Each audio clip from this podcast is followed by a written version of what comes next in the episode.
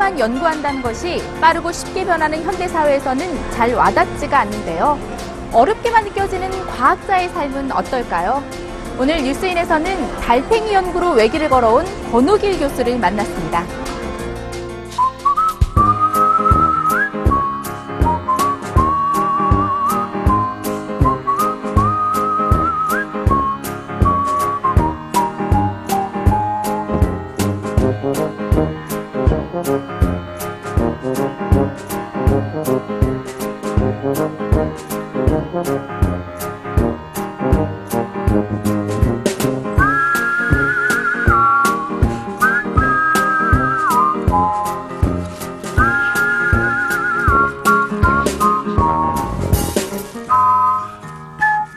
Scientific American이라는 그 우리 에, 과학 잡지가 있어요.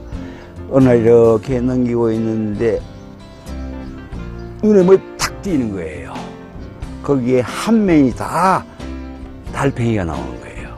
이 한 종류의 달팽이가 그 색깔, 밴드, 띠 이런 것들이 많은 그 변이를 일으키는 다양성에 관계되는 논문이었었어요.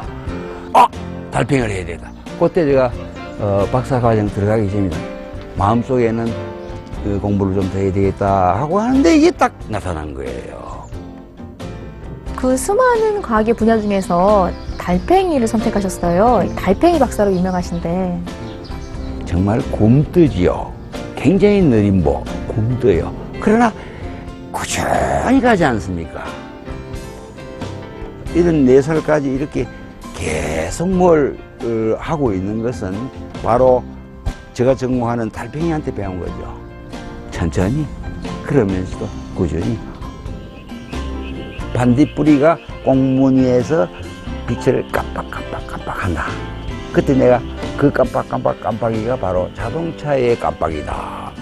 연잎에 물방울이 안 묻죠. 또록또록 굴러요, 이렇게. 그것에 그 전자힘이 여러분 아주 막 돌기가 수없이 많아요. 그 형상을 테페레라 하다.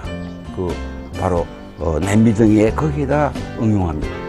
자연을 모방한 것이다. 다시 말해서 자연을 잘 보면 거기에 숨어 있는 과학의 비밀이 들어있다. 이게 학문이에요.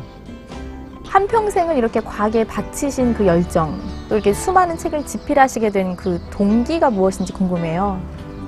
겉은 이렇게 머리도 다 새버리고 하지만 속은 진짜 천진난만해요. 어린애입니다. 유치하다고 해도 좋아요. 치기도 좋아요. 어린이다운 거. 그렇지 않으면 과학이 안 되는 거고 또 글이 안 나옵니다. 예. 많은 것들을 이루셨잖아요. 꿈꿨던 것들이 많이 이루어지셨을 텐데 앞으로 또 남은 계획들이 있으신가요?